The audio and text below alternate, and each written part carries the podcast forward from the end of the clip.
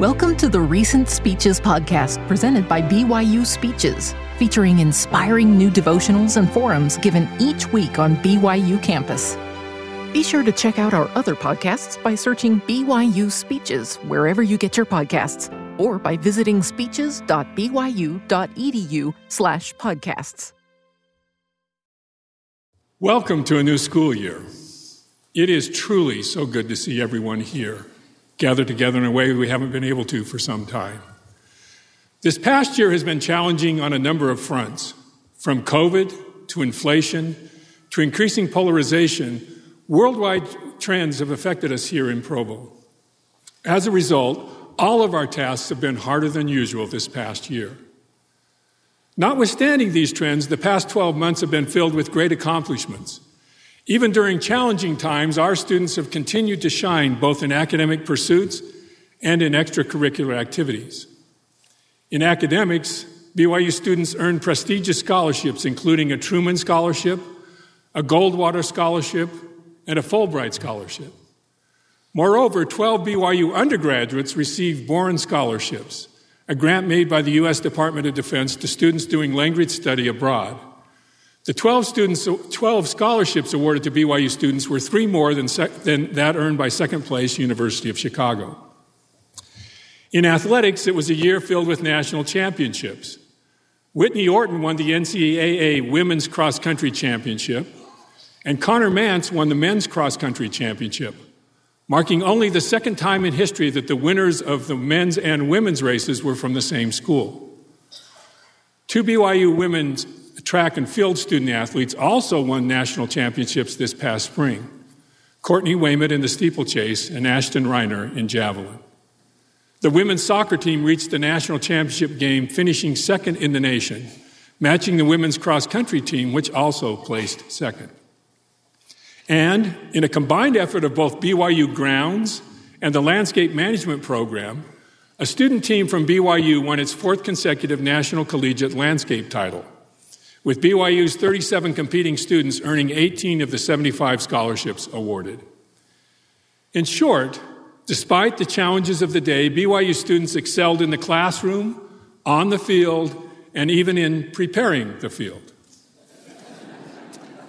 we also made progress on other institutional matters this past year. Construction continued on our new music building, which is on schedule to be completed in this coming year. The other academic units currently occupying the Harris Fine Arts Center have already begun the temporary move to the former Provo High facility so that the HFAC can be taken down in preparation for a new arts building on that site.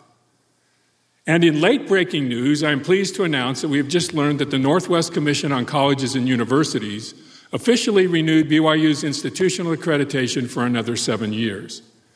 Congratulations and thanks to all involved in that extensive reaccreditation process.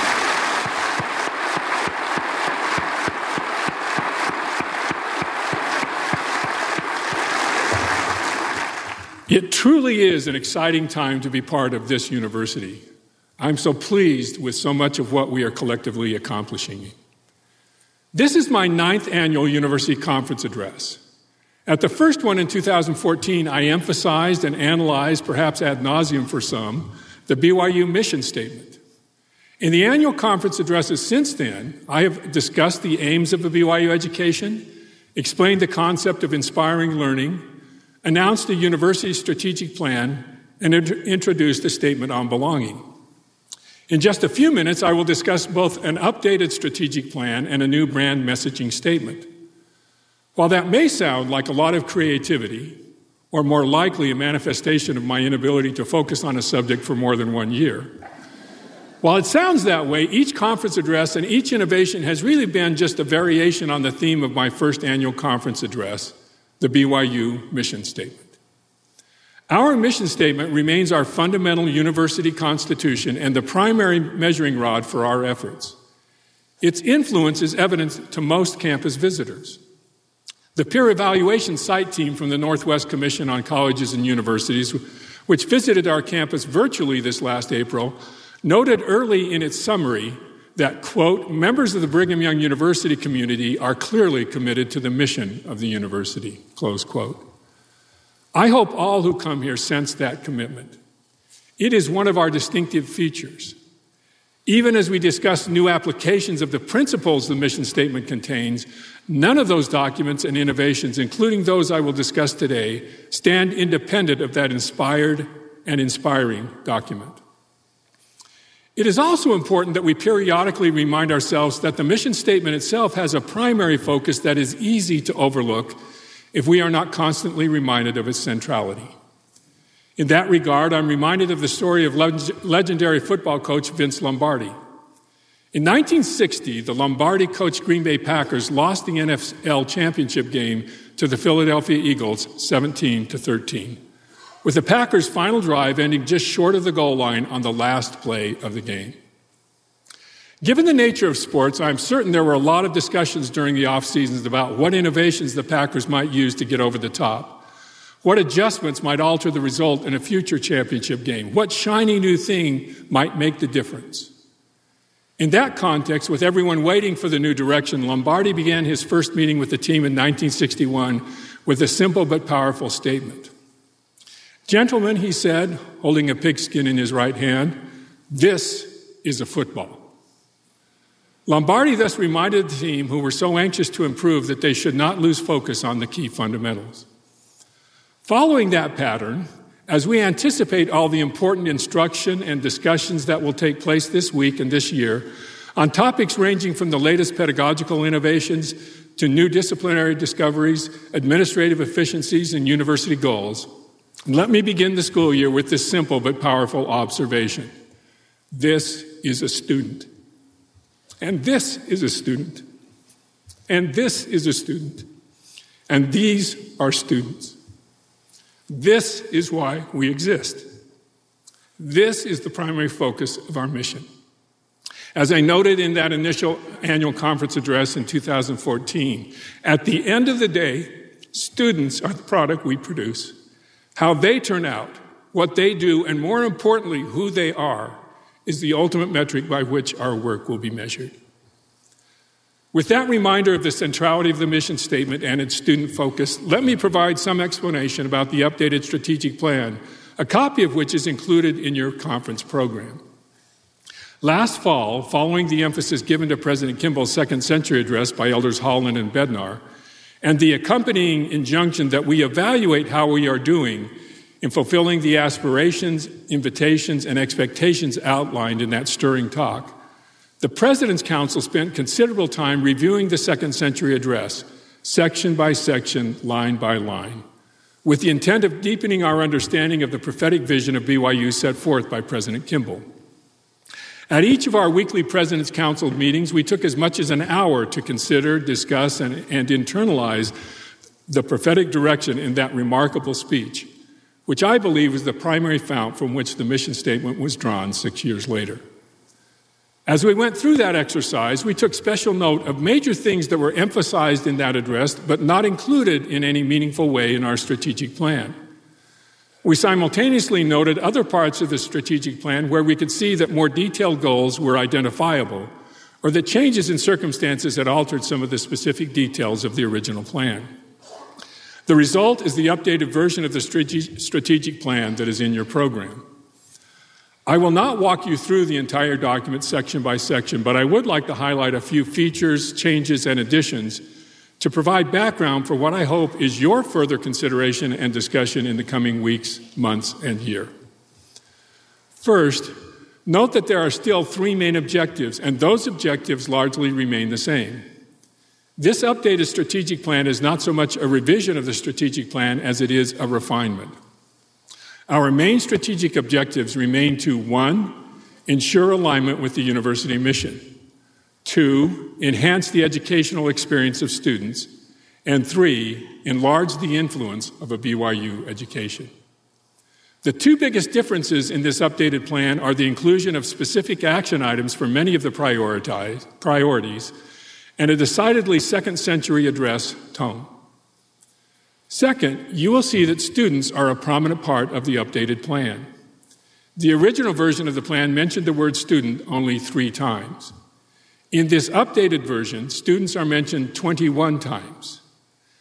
Now, part of this disparity is, is, explained by the fact that the original plan did not contain specific action items, while this updated plan does. However, it goes well beyond that. There is an entirely new section, Section 1B, which reminds us that just as we need to consider the mission alignment of our faculty, staff, and administrative candidates, we also need to, quote, admit students who are committed to the type of education described in the BYU mission and aims and who are willing and eager to learn in an environment of study and faith. The updated plan also contain, contains a reminder that one of the key components of the mission alignment evaluation of faculty, staff, and administrative candidates is their commitment and ability to integrate faith in Jesus Christ and, his and testimony of his restored gospel with students. Third, there is an express recognition that all employees, faculty, staff, and administrative, both those in academic units and those in academic support units, are critically involved in shaping our students in the way described in the mission statement. Just as new action item 1C1 recognizes the need for the university to, prov- to provide support to increase the ability of faculty, particularly new hires, to authentically incorporate gospel truths into all student interactions and to teach their students uh, their subject bathed in the light and color of the restored gospel. Action item 1C2 commits the university to provide support to increase the ability of staff and administrative employees to authentically incorporate gospel truths into all student interactions.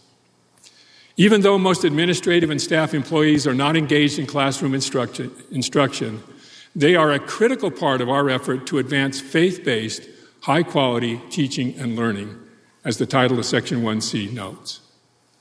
In short, the updated plan makes absolutely clear that our aspiration is to engage the whole campus in educating the whole student.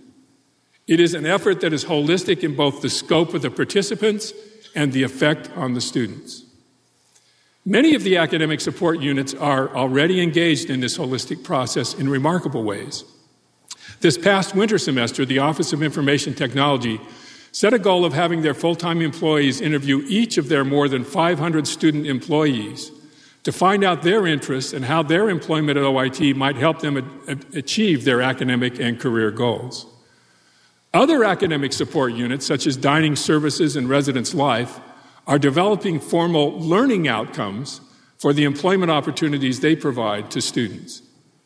And in some situations, the academic and academic support units combine and coordinate their efforts to inspire student learning in remarkable ways. The results can be life changing for our students and our community, as this video demonstrates. When I became the director of grounds, I started looking for ways to manage our water resources and find the very best turf grass that would survive and tolerate our climate. Several of the NFL fields were using cold season Bermuda grass, they called it, which is a new hybrid. So I went to uh, Dr. Hopkins and Dr. Hanson and just said, I've got this idea. I'm willing to help whatever Grounds needs to do to support it. What do you think? And they took it to heart. So we brought Hannah on board. We found her. So they found her. I'm Hannah Bergen. I have always loved nature. It's partially why I went into this degree. Love growing up hiking and being outside, doing stuff hands on right up front, she just started, well, what about this? Or can we consider that? Or is this an option? It was talking with Glenell, seeing, okay, what kind of equipment do we have? What kind of things do you specifically as grounds want to know? What is BYU interested in? And that was mainly, can we use this grass, save a ton of water, and can we use it on things like football fields? So Hannah is a great example of a student who took advantage of learning from outside the classroom. Uh, she worked long hours in hot, sunny conditions willing to get down on her hands and knees and evaluate the very growth habits of these different grasses. She was seeing things that no, nobody else was paying attention to. All of Hannah's effort and research was to be able to provide grass in Utah that will use 30% less water. For Hannah, this brought her international recognition, and her work and dedication and commitment were just superb it's just been really cool to do a very hands on thing to show that, hey, you know, we can be more responsible and save a ton of money and water in the process. So, one of the great things about this project that Hannah's been involved with is the collaboration between an academic unit, our department, and BYU grounds, and the way that students have a chance to get engaged in, in both parts of that. We're taking the information that we learned in a science setting and starting to implement it into practices that BYU grounds is using to save water. It helps me realize that all the students in my class that are asking those questions have that same potential. I was, you know, pondering, okay, well, I'm doing all this stuff with my life, but you know, where am I going? And trying to make sure you know I was on the right path and that I was going to accomplish something with all this hard work and time that I was putting into this. And our professor, Dr. Todd Manwaring, gave a quote from Elder Holland. He basically said that Jesus Christ has given us the commandment to help other people, and that as we're praying and pondering and trying to put ourselves out there in ways that we can serve, that God will give us those opportunities because God is in the little details. He does everything with intention. And I realized for me, it was what can I do to help other people improve their lives? The Lord puts the right people in the right place at the right time. Understanding that can really give you a greater appreciation and love for Him and for yourself and for your fellow man. God cares about what I'm doing. He wants to help His children, and He'll guide me on the path that will make that happen. BYU ignited my passion for learning. They have the resources and the people and the knowledge and the desire really to, to help you accomplish what you want to do in the world. They want you to go out and make a difference in whatever field you decide to follow. It's a very satisfying feeling to see a student succeed in a scientific endeavor.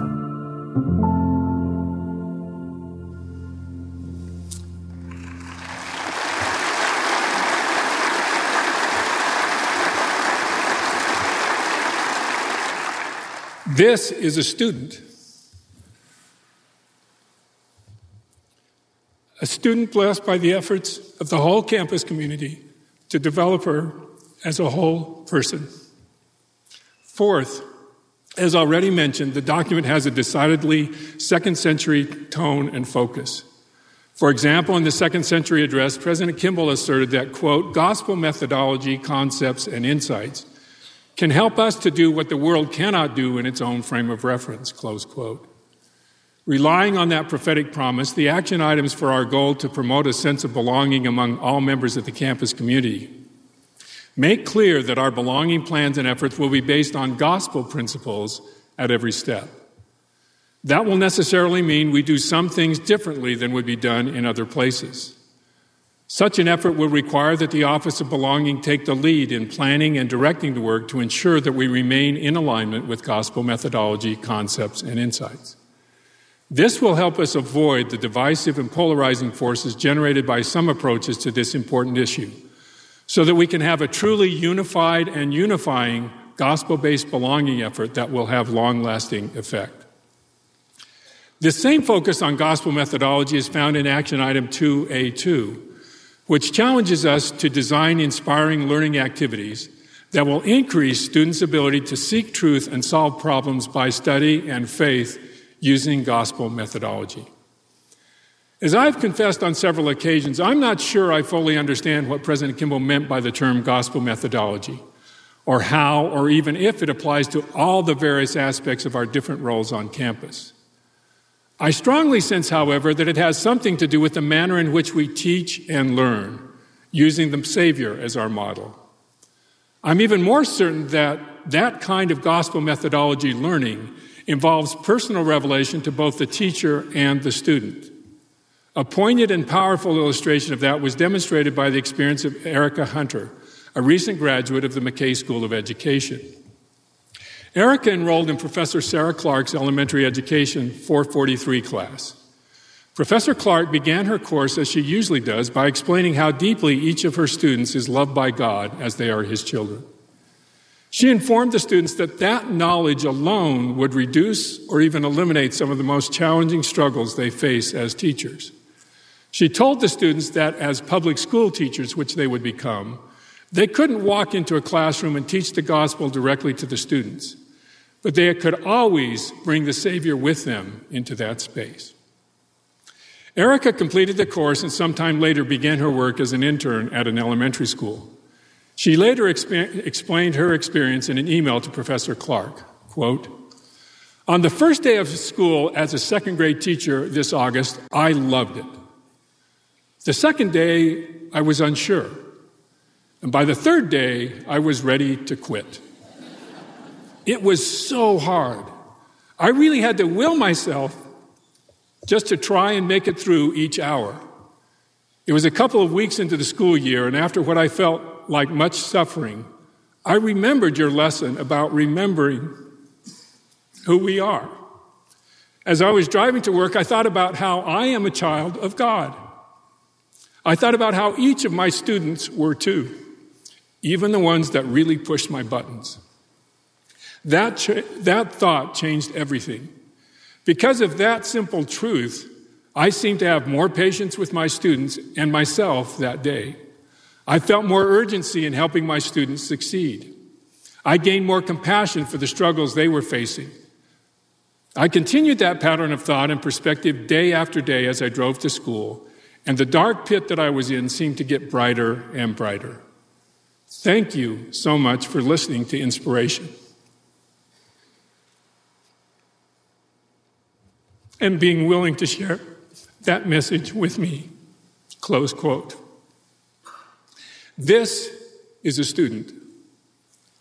A student who received personal revelation because her professor received and shared personal revelation about gospel methodology, concepts, and insights.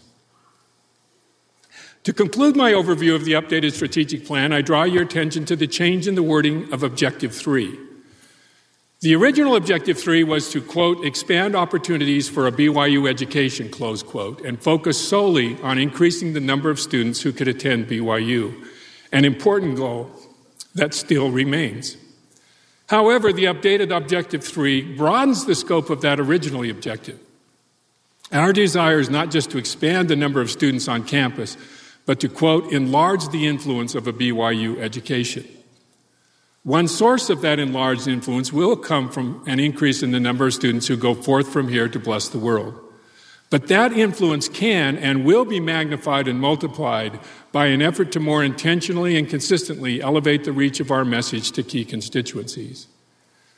In his second century address, President Kimball noted that one way BYU could become an educational Mount Everest is by communicating to the world unique truths that BYU has to offer. There are many ways in which BYU can tower above other universities, he said, not simply because of the size of its student body or its beautiful campus but because of the unique light BYU can send forth into the educational world. Close quote.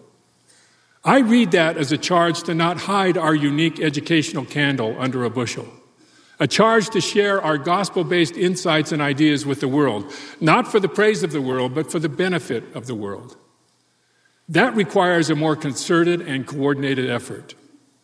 To that end, as action items under 3B direct, we are now finalizing the creation of a strategic communication committee led by Keith Vorkink, Carri Jenkins, and other key communication people on campus to, quote, develop and implement a strategic communications plan that will both increase key external audiences' understanding and awareness of BYU's unique mission and also educate and inspire our campus community about BYU's unique mission.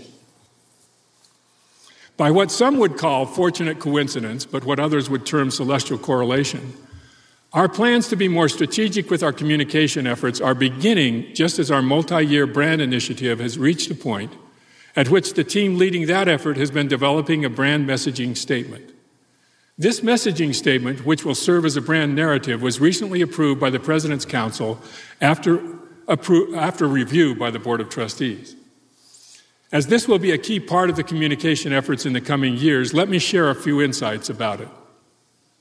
As I mentioned, this brand narrative or messaging statement is part of a multi year brand initiative.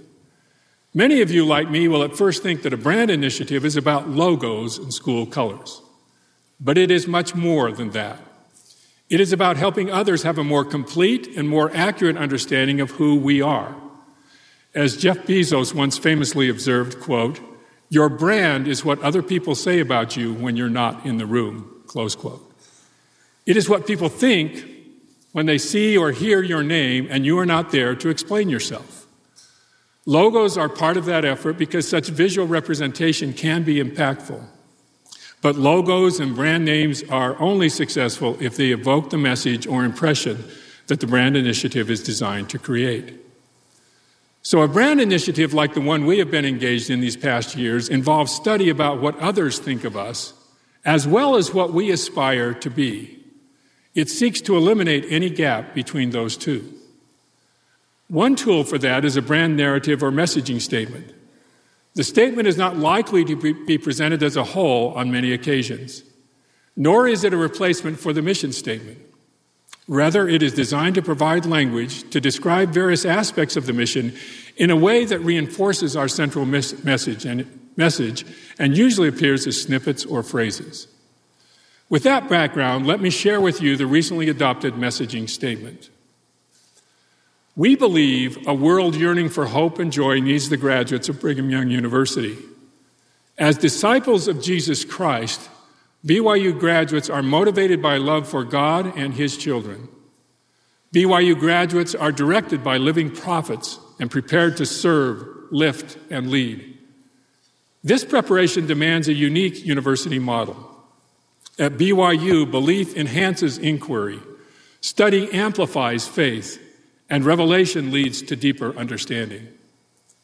At BYU, helping students to develop their full divine potential is central to both our teaching and our scholarship. As the flagship higher education institution of the Church of Jesus Christ of Latter day Saints, BYU strives to emit a unique light for the benefit of the world, a light that will enable BYU to be counted among the exceptional universities in the world and an essential example for the world.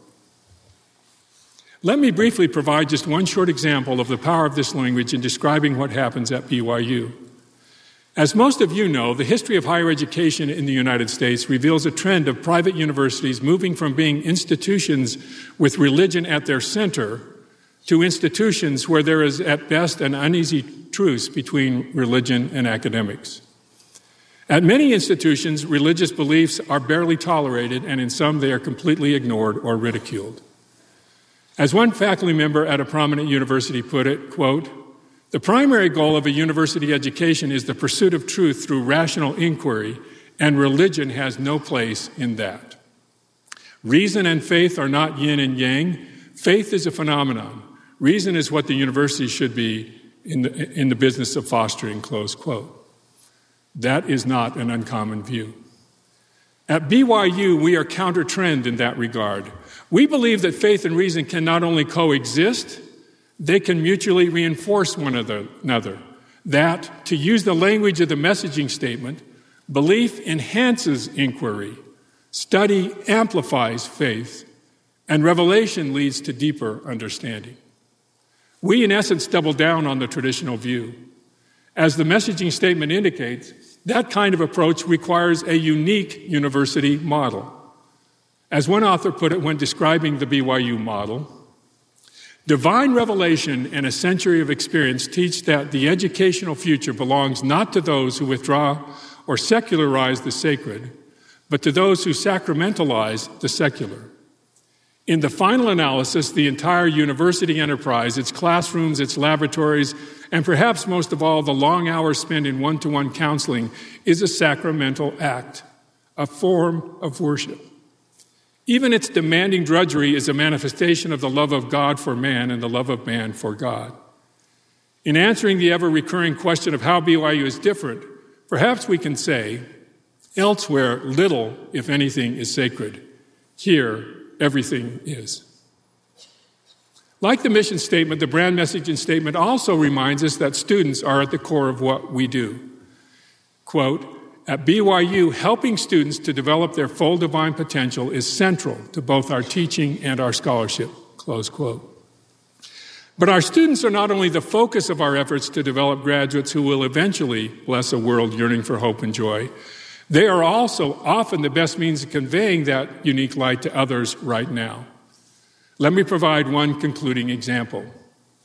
As I mentioned earlier, our women's soccer team played for the national championship this past fall. That remarkable athletic accomplishment gave them a platform to demonstrate their love of God and their Christian discipleship in a more visible and unique way. The national championship match was originally scheduled, as it has been for many years, to be played on a Sunday. Reflecting our understanding of the sanctity of the Sabbath day, BYU has a policy that it will not complete on Sundays. As required by its rules, the NCAA accommodated BYU's policy and rescheduled the game to Monday. That unusual move by itself generated publicity about the gospel principle of Sabbath worship and the importance of religious convictions. Instead of practicing on Sunday, members of the team attended church at a local ward, where some of them shared their testimonies in the fast and testimony meeting. That had an impact on those present and well beyond, as evidenced by social media posts. Moreover, it brought attention to the fact that one of the members of the team, Josie Shepard, was scheduled to begin her service as a missionary by entering the home MTC on the Monday of the championship game. The responsible ecclesiastical leaders gave permission for her to begin her MTC experience by participating in the missionary Zoom meeting from the team hotel on the day of the game. That led to other questions about missionaries, which allowed four other members of the team to publicly address their decision to interrupt their education and soccer careers to serve missions. These are students, disciples of Jesus Christ, who, led by prophets, can provide uplift to a world yearning for hope and joy. This kind of student requires a unique kind of education, an education that requires a unique kind of faculty, staff, and administrators. Faculty, staff, and administrators who prioritize the eternal development of their students over the praise and prestige of other pursuits. More importantly, it requires faculty, staff, and administrators who are disciples of Jesus Christ, motivated by love of God and His children to bring others to Christ, who is the one true source of all light. We will succeed in this remarkable mission only to the extent that we focus on Him in all we do. As the mission statement makes clear, quote, any education is inadequate, which does not emphasize that His is the only name given under heaven whereby mankind can be saved, close quote. If we remain true to our unique educational model, we will, as President Kimball prophesied, become the fully recognized university of the Lord about which so much has been spoken in the past. That is the destiny of BYU. Surely, as President Kimball observed, we cannot refuse that rendezvous with history. May we all walk together in the light of the Lord in this extraordinary work, is my prayer. In the name of Jesus Christ, amen. You've been listening to the Recent Speeches podcast presented by BYU Speeches. Please check out our other podcasts, including classic speeches taken from our vast audio library, as well as other BYU Speeches compilations on love and marriage, overcoming adversity, by study and by faith. Come follow me, the prophet Joseph Smith, and Jesus Christ, our Savior and Redeemer. Go to speeches.byu.edu and click on podcasts for more information. You can also find all BYU Speeches podcasts at your preferred podcast provider.